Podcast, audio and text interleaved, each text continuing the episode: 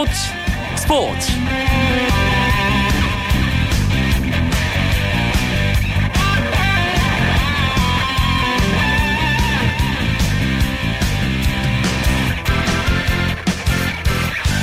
안녕하십니까. 목요일 밤 스포츠 스포츠. 아나운서 이광용입니다.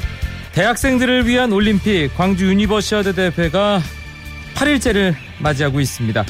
우리 대한민국 선수들 멋진 경기 좋은 성적 계속 이어가고 있죠 덕분에 이번 광주 유니버시아드 대회 경기와 소식들을 찾아볼 때마다 미소를 짓게 됩니다 목요일 밤의 스포츠 스포츠 광주 유니버시아드 대회 현장에서 열심히 취재 중인 KBS 스포츠 취재부 정현숙 기자 연결해서 경기장 안팎의 재미난 소식 들어봅니다.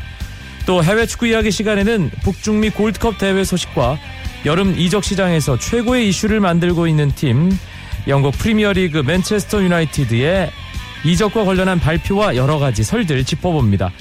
오늘 열린 프로야구 경기와 주요 스포츠 소식 정리하면서 목요일 밤 스포츠 스포츠 힘차게 시작합니다.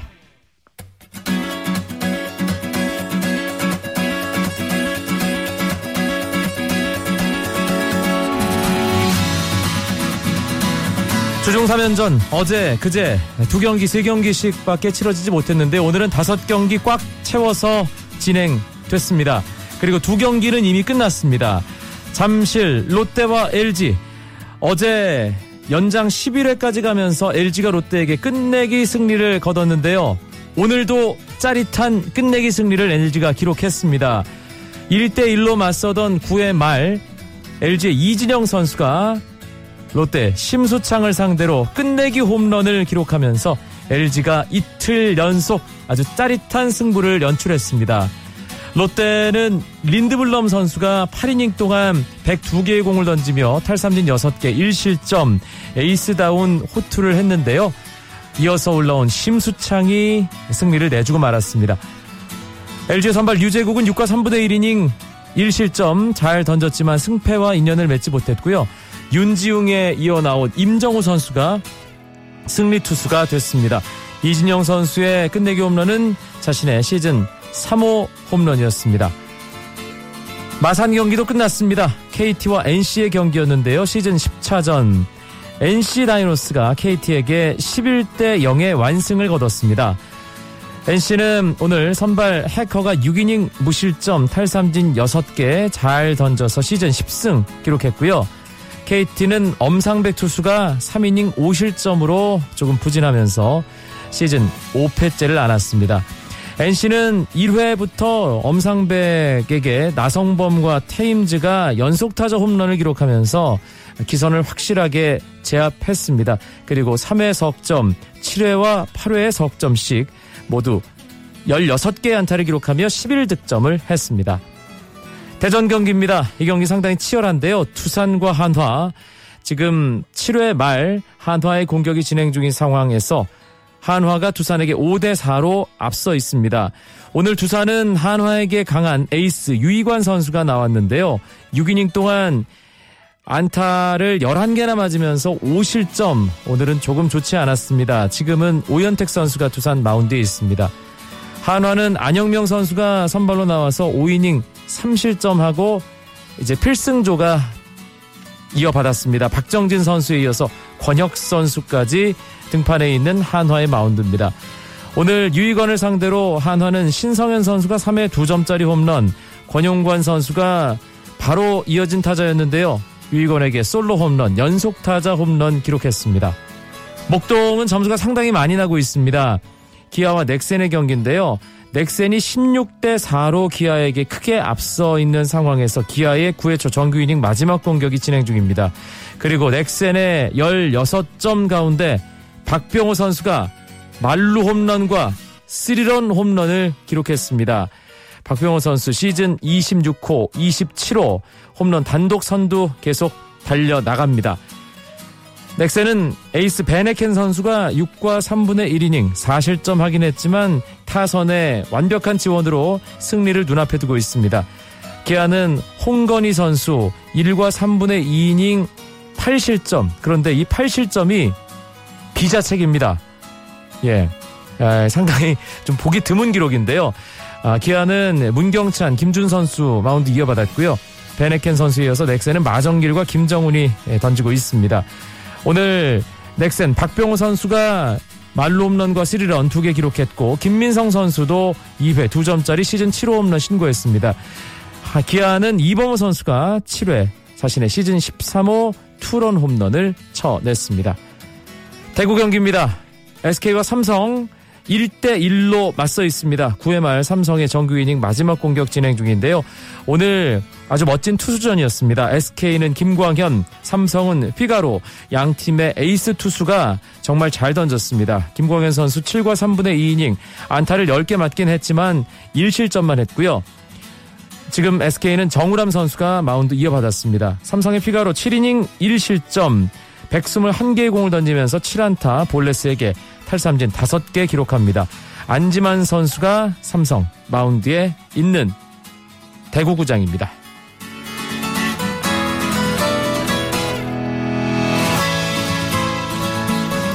런던의 잔디코트에서 펼쳐지는 메이저 테니스 대회 2015 윔블던 테니스 남자 단식 4강이 확정됐습니다.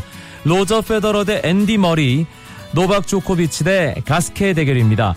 페더러는 준준결승에서 프랑스의 질 시몽을 세트스코어 3대 0으로 완파하며 이번 시즌 처음으로 메이저 대회 4강에 올랐는데요. 머리 역시 캐나다의 바세크 포스피실을 3대 0으로 꺾고 4강에 올라갔습니다. 이번 대회에서 좋은 아, 경기력을 보여주고 있는 페더러와 머리 과연 누가 결승에 올라갈까요? 두 선수 상대 전적은 12승 11패로 막상막합니다. 조코비치와 프랑스 가스케 대결도 상당히 기대가 되는데요. 가스케는 준준결승에서 스위스의 바브린카 프랑스 오픈 우승자죠. 3대 2로 꺾고 4강에 올라왔습니다. 지난해 윔블던 우승자이자 세계 랭킹 1위 노박 조코비치를 상대로 이 가스케가 어떤 경기를 펼칠지 궁금합니다.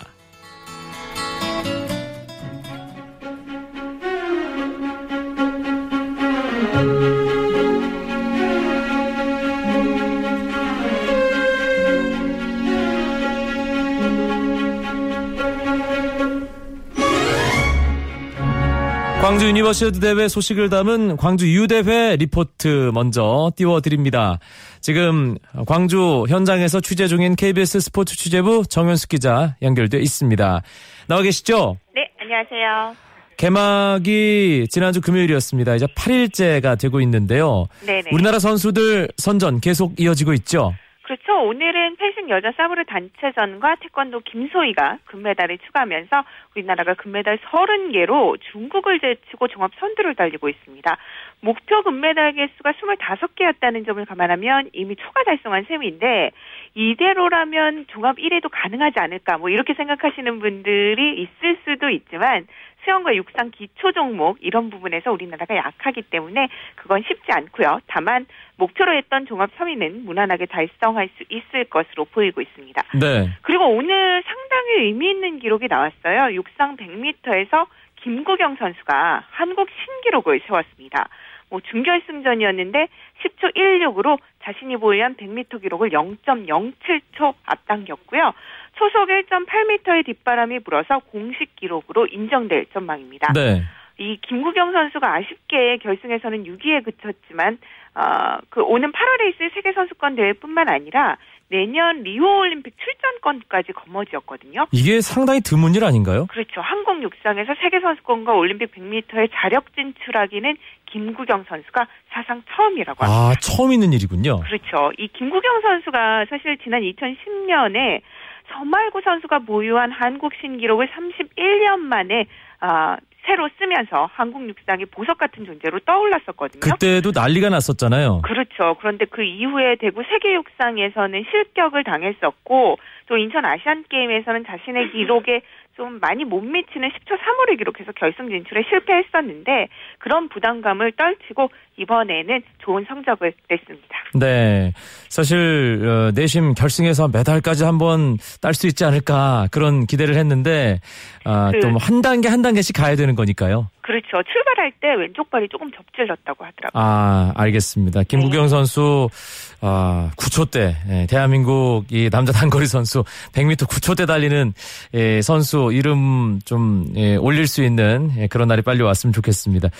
아, 유니버시아드 대회 뭐 여러 가지 종목의 선수들이 뭐 팬들에게 확실히 한국 스포츠가 강하다는 것을 보여주고 있지만 역시 양궁은 뭐 비교 불가네요. 그렇죠. 제가 화요일에 컴파운드 3관왕 올랐던 김종호 선수를 얘기를 해드렸었는데 어제는 리커브에서 이승윤 선수가 3관왕에 올랐습니다.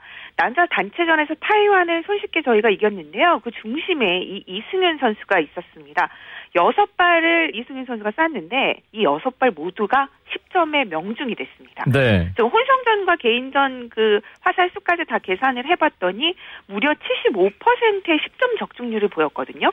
사실 어제 비가 상당히 많이 오락가락하는 상황이었기 때문에 조준하기가 쉽지 않았을 텐데 대담한 배짱으로 결국 또 좋은 성적을 읽어냈고 이 이승현 선수는 중학교 때부터 아 저 선수는 미래의 신공이 될 거다 이런 그 인정들을 많이 받았다고 해요. 그래서 고등학 학생 때던 지난 2013년 세계선수권에서 런던 올림픽 금메달리스트인 오진혁 선수 아시잖아요. 네. 이 선수를 결승에서 꺾고 우승을 차지하기도 했습니다.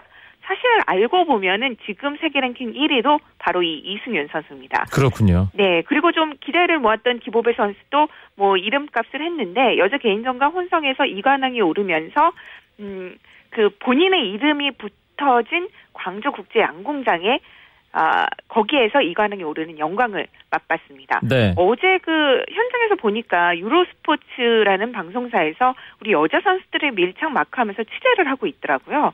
그래서 정말로 이 한국 양궁이 어쩜 이렇게 어, 좋은 경기를 펼친 펼치는지 좋은 성적을 내는지에 대한 외국 기자들의 관심도도 상당했습니다. 음.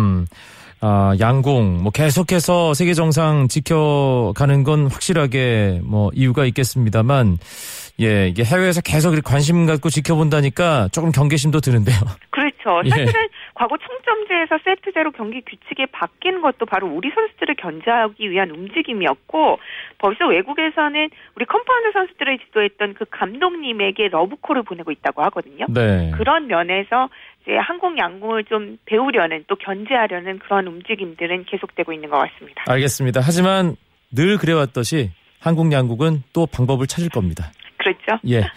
아, 이번 대회 어, 기대를 상당히 걸고 있는 종목이죠. 리듬 체조 손연재 선수가 선수촌에 합류했죠. 네, 리듬 체조가 가장 마지막에 선수촌에 입촌을 했는데 손현재 선수 오늘 첫 훈련에 돌입했습니다. 오늘 훈련은 단 20분만 공개가 됐는데 제가 이거 광주에 내려온 뒤에 가장 많은 취재진을 손현재 선수 훈련장에서 봤던 것 같습니다. 네. 손현재 선수 뭐 1분도 쉬지 않고 2시간을 빈틈없이 훈련을 했고요. 손현재 선수를 직접 보니까 지난 5월에 국내 선발전에 출전했었을 당시보다 좀 살이 많이 빠지고 근육이 붙은 그런 모습을 보였거든요. 네. 그래서 훈련량이 상당히 많았구나 이렇게 짐작할 수 있었고요. 사실 이 선수들에게 국내 대회는 상당히 부담스럽습니다. 뭐 기대도 많고 관심도 많고 모든 언론들이 이제 이 선수만 따라다니기 때문인데 손흥재 선수는 지난해 아시안 게임하고 지난달 아시아 선수권에서 이미 안방에서 그런 부담감을 이겨내는 방법들을 배웠잖아요. 그렇기 때문에 이번에도 좋은 성적이 기대되고 있습니다. 뭐 세계 랭킹 1위 마문 선수를 비롯해서 쿠드랍체 받은 이 정상급 선수들이 메르스 여파로 조금 불참했거든요. 그래서 손연재 선수의 메달 전망은 어느 때보다 밝은 상황입니다. 그렇군요. 아, 이번 대회 뭐 언제나 그렇듯이 유니버시아드는 대학생들의 올림픽이잖아요. 대학생들이 다 함께 모여 있기 때문에 이런저런 재미있는 에피소드들 이게 젊음의 어떤 그 여러 가지 그 흔적들 분위기들 그렇죠. 연출이 네. 많이 될 것 같거든요. 어떻습니까? 정말로 엄청난 성적이 나오기도 하는데 이거는 좋은 의미의 엄청난 성적이 아니고 나쁜 의미의 엄청난 성적인데요. 어제 골프가 시작됐거든요. 근데 네. 짐바브웨 여자 선수가 105버파라는 어마어마한 스코어를 기록을 했습니다. 아, 105법 하면 네. 이 골프 아시는 분들로서는 뭐지 하는 그런 생각하실 그렇죠. 법한데요. 우리가 보통 주말 골퍼들을 백돌이라고 좀 부르기도 하는데 그거는 타수를 의미하는 거고 그렇죠. 이 짐바브웨 선수가 기록한 타수를 세우면 172타가 되는 거거든요. 그러니까요. 이 짐바브웨 모요 선수는 한국 코스가 너무 길고 본인의 그 고향에서라면 파5가 돼야 할 홀이 파4인 경우가 많았다면서 좀 투덜댔다고 합니다. 지금 듣고 계신 이게 그, 골프 취미로 하시는 분들은 아 짐바브웨 가면 나도 대표 선수 될 수 있겠는데 라고 생각하시겠어요. 그렇죠. 뭐 어떻게 보면 우정과 화합의 대결이니까 이 선수가 골프를 시작한 지 아직 3년밖에 안 됐다고 해요. 네. 그리고 수영에서는 좀처럼 보기 힘든 swim-off라는 것이 펼쳐졌는데요. 이 swim-off가 일종의 연장전입니다. 네. 16명이 겨루는 준결승이나 8명이 레이스를 펼치는 결승 진출 선수를 가릴 때 공동 순위자가 나오면 순위 결정을 위해서 한 번 더 치르는 경기인데 어제 여자 50m 배영에서 우리나라의 유현지 선수가 28초 76으로 미국 선수와 100분의 1초까지 똑같아서 8위로 결승 진출자를 가리기 위해서 swim-off를 치렀거든요. 어허. 근데 유현지 선수가 승리를 거둬서 결승에 뭐 8명 가운데 가장 안 좋은 기록으로 결승에 나서게 됐어요. 그런데 오늘 50m 배영 결승에서 28초 38로 골인을 해서 홍콩 선수와 공동 은메달을 땄습니다. 아, 대단하네요. 네, 이번 대회에서 우리나라가 수영 경영에서 따낸 첫 메달이거든요. 사실 경영이 쉽지 않잖아요. 우리 선수들이 잘 하기가. 그런데 유현지 선수가 극적으로 올라가서 또 값진 메달까지 따내는 그런 행운을 안게 됐습니다. 알겠습니다. 광주 유니버시아드 어, 이제 반 이상 지났습니다. 주말 동안 어떤 경기 주목해 보면 좋을까요? 네, 아까 말씀드렸던 손연재 선수가 출전하는 리듬 체조 개인종합 결승이 11일부터 시작이 됩니다. 11일은 후프와 볼, 12일은 곤봉과 리본 연기를 해서 네 종목을 합산해서 금메달이 결정이 되고요. 그리고 13일에는 종목별 결승에 돌입합니다. 이 조직위 쪽에 물어보니까 이 3일간의 리듬 체조 경기는 이미 개막 2주 전에 모든 티켓이 팔렸다고 하거든요. 네. 그리고 또 현장에 가보니까 가변 좌석까지 설치를 해서 더 많은 분들이 보실 수 있게끔 그렇게 좀 경기장이 바뀌어 있었습니다. 그리고 야구는 내일 타이완과 4강전을 치러서 여기에서 승리를 하면 11일에 일본과 결승전을 치를 가능성이 높거든요. 예선 첫 경기에서는 일본에 완패를 했는데 이것을 서륙할 수 있을지가 조금 관심사고 그리고 일요일은 12일에는 배드민턴 스타인 이용대 선수가 남자 복식에 출전합니다. 단체전에서 이미 중국을 누르고 금메달을 차지했는데 이관왕 달성에 성공할 수 있을지 지켜봐야 될 대목입니다. 알겠습니다. 아, 광주 유니버시아드 대회 현장에서 취재 중인 KBS 스포츠 취재부 정현숙 기자였습니다. 고맙습니다. 네, 감사합니다. 쳤다 하면 홈런이고 슛 골이고 각본 없는 한편의 드라마. 그것이 바로 그것이 바로 손에 잡힌 우승 트로피. 목에 걸린 그 배달 너와 내가 하나 되는. 그것이 바로 그것이 바로 그것이 바로 꿈꾸던 스포츠. KBS 1라디오 이광용의 스포츠 스포츠. 목요일의 스포츠 스포츠. 해외 축구 이야기로 이어드립니다. 목요일의 남자 박찬아 KBS 축구 해설위원 어서 오세요. 네, 안녕하세요. 아, 해외 축구 어, 이번 뭐 5월부터 6월, 7월 계속해서 국제 대회가 이어지고 있는데 지금 북미 최고의 축구 팀을 가리는 골드컵 어, 치러지고 있죠. 네, 골드컵이 1991년부터 골드컵이라는 명칭이 쓰여지기 시작했습니다. 그 이전에는 북중미 챔피언십이었거든요. 어, 그래서 뭐 역사는 상당히 긴 대회고요. 어, 유로나 얼마 전에 끝난 코파 아메리카 그리고 아시안컵처럼 역시나 대륙 챔피언을 가리는 대회입니다. 네, 미국에서 지금 대회가 조별리그 진행 중인데 역시 홈팀 미국이 이번 대회 강력한 우승 후보라고 할 수 있겠죠. 네, 재밌는 것이 미국이 5회 우승을 했고요. 그리고 멕시코가 6회 우승을 했습니다. 그리고 2007년, 2009년, 2011년 이 골드컵은 2년에 한 번씩 치러지거든요. 2007년부터 2011년대 세 번의 대회는 두 나라가 결승에서 싸웠을 정도로 뭐 북중미를 대표하는 두 나라 가장 축구를 북중미에서는 잘하는 나라거든요. 네. 그러니까 이번 대회도 12개국이 참가를 하고 있는데 역시 미국과 멕시코 가장 강력한 우승 후보고요. 미국이 이제 개최국이라서 조금 더 높은 점수를 얻을 수가 있는데 근데 주목해 보셔야 될 것은 골드컵은 대부분 미국에서 치러졌습니다. 알겠습니다. 개막전에서 미국이 온두라스를 만났습니다. 2대 1로 일단 승리하면서 출발을 잘 했는데 어, 분위기가 만만치만은 않았다면서요. 네, 2대1로 이겼는데요. 크린 댐시 선수가 먼저 두 골을 터뜨리면서 2대0으로 앞서갔고요. 이제 후반에 디스쿠아에게 한 골을 내주면서 2대1로 쫓기는 분위기가 연출이 됐는데 뭐 내용상으로 봤을 때는 미국이 좀 상대를 압도하면서 경기를 했던 것 같습니다. 네. 그리고 이런 국제대회, 토너먼트 대회를 보시면 우승 후보들은 첫 경기보다는 경기를 치르면 치를수록 컨디션이 올라가면서 정상적인 이 경기력을 보여주는 경우가 많거든요. 이제 미국 역시도 뭐 그런 일환이 라고 봐야 될 것 같고요. 정예 멤버들이 모두 다 출전을 한 만큼 아, 경기를 치르면 또 미국도 컨디션이 올라갈 것으로 예상됩니다. 네, 정예 멤버가 모두 출전했다. 박찬하 위원 조금 전 그 말을 좀 더 주목해 봐야 될 것 같습니다. 다른 나라들은 이가 조금씩 조금씩 지금 빠져 있는 상태인데 미국은 뭐 거의 100% 전력이다 이렇게 볼 수 있습니다. 골드컵 이 북중미 팀들 간의 대결이고 뭐 초청팀이 간혹 있습니다만 코스타리카도 참가를 합니다. 코스타리카 하면 2014 브라질 월드컵 이 북미 대륙 북중미 대륙 가운데 가장 좋은 성적을 기록했던 팀이잖아요. 네, 그리고 가장 인상적인 인, 어, 경기력을 보여준 팀이기도 합니다.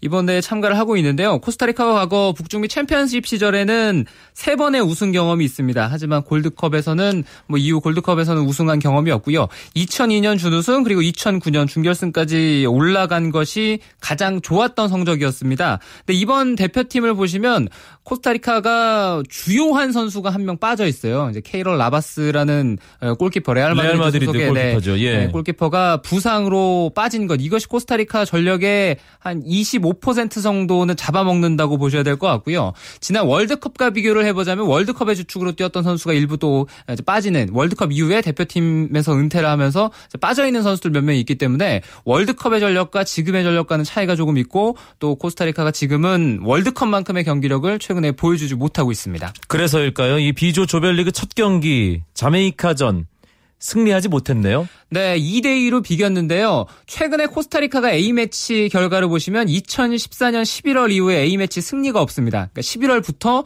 2015년에 치러진 모든 A매치에도 코스타리카가 승리가 없거든요. 그럴 정도로 최근에는 성적이 계속 하락하고 있는데요. 수비가 많이 흔들리고 있고 그 자메이카의 첫 번째 경기에서도 수비 안정을 보여주질 못하면서 두 골을 실점을 했습니다. 최근 경기마다 다 대량 실점을 하면서 팀이 무너지고 있기 때문에 이 부분이 쉽사리 개선이 되지 않으면 코스타리카가 이번 대회에서도 아마 좋은 성적을 기대하기 어려울 것 같습니다. 코스타리카 지난 월드컵과 여러 가지가 바뀌었습니다. 주축 선수들 조금씩 빠진 선수들도 있고 가장 큰 변화라고 한다면 역시 월드컵 8강을 이끌었던 감독이 물러나고 코치였던 코스타리카 축구의 영웅이죠. 파울로 완초페가 감독으로 이번 골드컵 지휘한다는 사실입니다. 네, 월드컵 때는 루이스 핀토 감독이 팀을 이끌었는데요.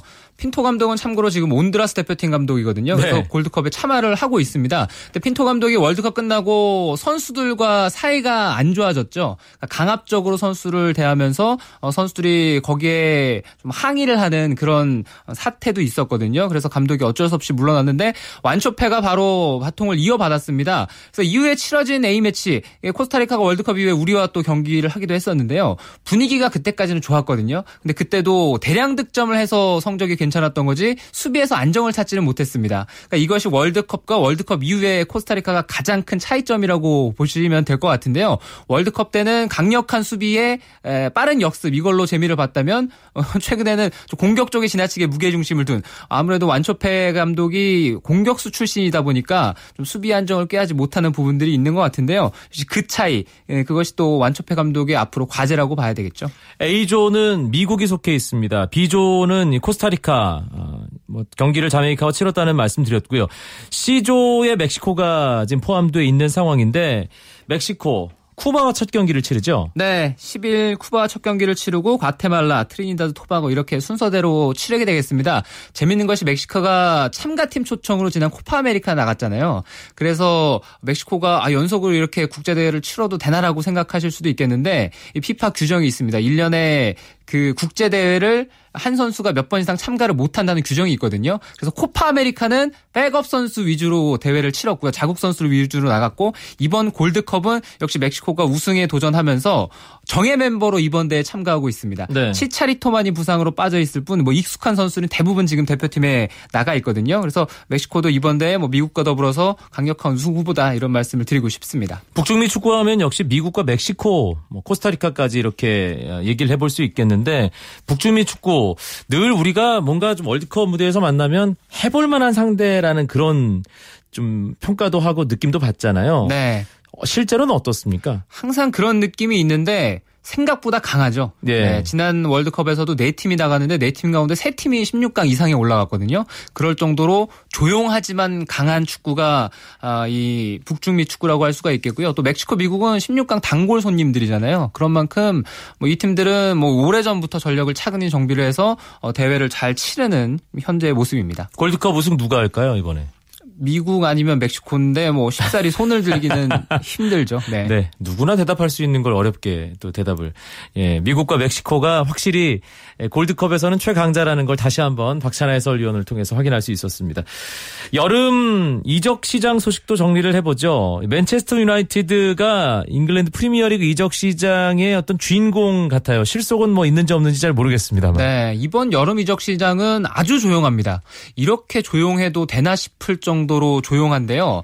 예, 이 주요 빅리그 개막이 이제 한 달 정도 남아 있거든요. 근데 지난해까지만 생각해봐도 이렇게 한 달 남았을 때 조용했던 이적 시장은 없었던 것 같아요. 네. 대어들의 이적도 거의 없고 대어들이 간다라는 소문도 없고 대부분의 소식은 맨체스터 유나이티드와 연관된 이런 소식들만 지금 전해지고 있는데요. 선수 정리도 많이 하고 또 이제 많은 선수를 영입하고자 하는 소식들이 들리고 있습니다. 확정된 것들 좀 정리해 주시죠. 네, 일단 멤피스 데파이 선수, 그러니까 PSV 아인트호벤의 뭐 윙어이자 공격수 그리고 지난 시즌 네덜란드 리그 득점왕인 데파이 선수가 맨체스터 유나이티드 유니폼을 입기로 결정을 했고요. 또 토리노의 이 만능 측면 수비수 또 상황에 따라서 측면 미드필더까지 갈 수 있는 마테오 다르미안이라는 선수가 곧 맨체스터 유나이티드로 이적이 결정이 될 것 같습니다. 뭐 이 밖에도 다비드 데헤아 골키퍼가 이적을 하느냐 아니면 반페르시가 또 이 소문대로 나니와 함께 이제 페네르바체 유니폼을 입을 것이냐 뭐 이런 얘기들도 있고요. 또 세르히오 라모스 선수 레알 마드리드의 이, 이 부주장이죠. 이 수비수가 팀을 떠나고 싶다 하는 얘기들이 있는데 이제 행선지가 맨체스터 유나이티드가 될 것이다라는 얘기들이 지금 가장 많이 나오고 있거든요. 과연 수비수를 누구를 영입을 할 것이냐. 그리고 마지막으로 반페르시가 떠나게 된다면 이제 팔카오까지도 보냈기 때문에 공격수가 누군가는 또 올 거예요. 그렇겠죠. 그 공격수를 어, 맨체스터 유나이티드가 어떤 선수로 영입을 하느냐. 대부분 맨체스터 유나이티드와 연관이 뭐 되는 사건들이 앞으로 벌어질 것 같습니다. 이 퍼거슨 감독이 떠난 이후 이 모예스 감독이 뭐 실패하면서 이제 라- 프리- 프리메라 리가로 이동을 했고요. 이 반할 감독이 온 다음 계속해서 맨유가 뭔가 겨- 변화하는 어떤 그런 어 폭풍이 몰아치고 있다고 해야 될까요? 네, 예. 돈도 많이 쓰고 있고요. 뭐 이런 것도 있습니다. 많은 어, 축구 관계자들이 얘기를 하는 것이 팀이 무너지는 것은 6개월이면 충분한데 무너진 팀을 재건하는 것은 2년 이상의 시간이 걸린다라는 얘기를 하거든요. 그래서 지난 시즌에 이제 바날 감독의 모습을 보면서 모에스 모이스 감독 시절과 크게 다를 바가 없지 않느냐 이런 비판들도 있었는데요. 그 공식을 대입, 에, 대입을 해 보자면 아마 바날 감독의 축구도 어, 이번 시즌부터 좀 본격적인 궤도에 오를 가능성이 있고요. 또 나아가서는 다음 시즌까지도 좀 지켜볼 필요가 있다. 그래서 음. 이번 시즌에도 선수 영입에 박차를 가하고 있다라고 볼 수 있습니다. 네, 뭐 팬들의 기대치가 워낙 높고 관심이 높기 때문에 바날 감독도 상당히 부담은 될 겁니다. 그렇습니다. 2015-2016 시즌 프리미어리그 맨체스터 유나이티드 좀 주목해서 봐야겠습니다. 오늘 준비한 소식이 여기까지입니다. 박찬아 KBS 축구 해설위원 고맙습니다. 감사합니다. 내일은 풍성한 국내 축구 이야기 준비해서 9시 30분에 찾아뵙겠습니다. 아나운서 이광용이었습니다. 고맙습니다. 스포츠 스포츠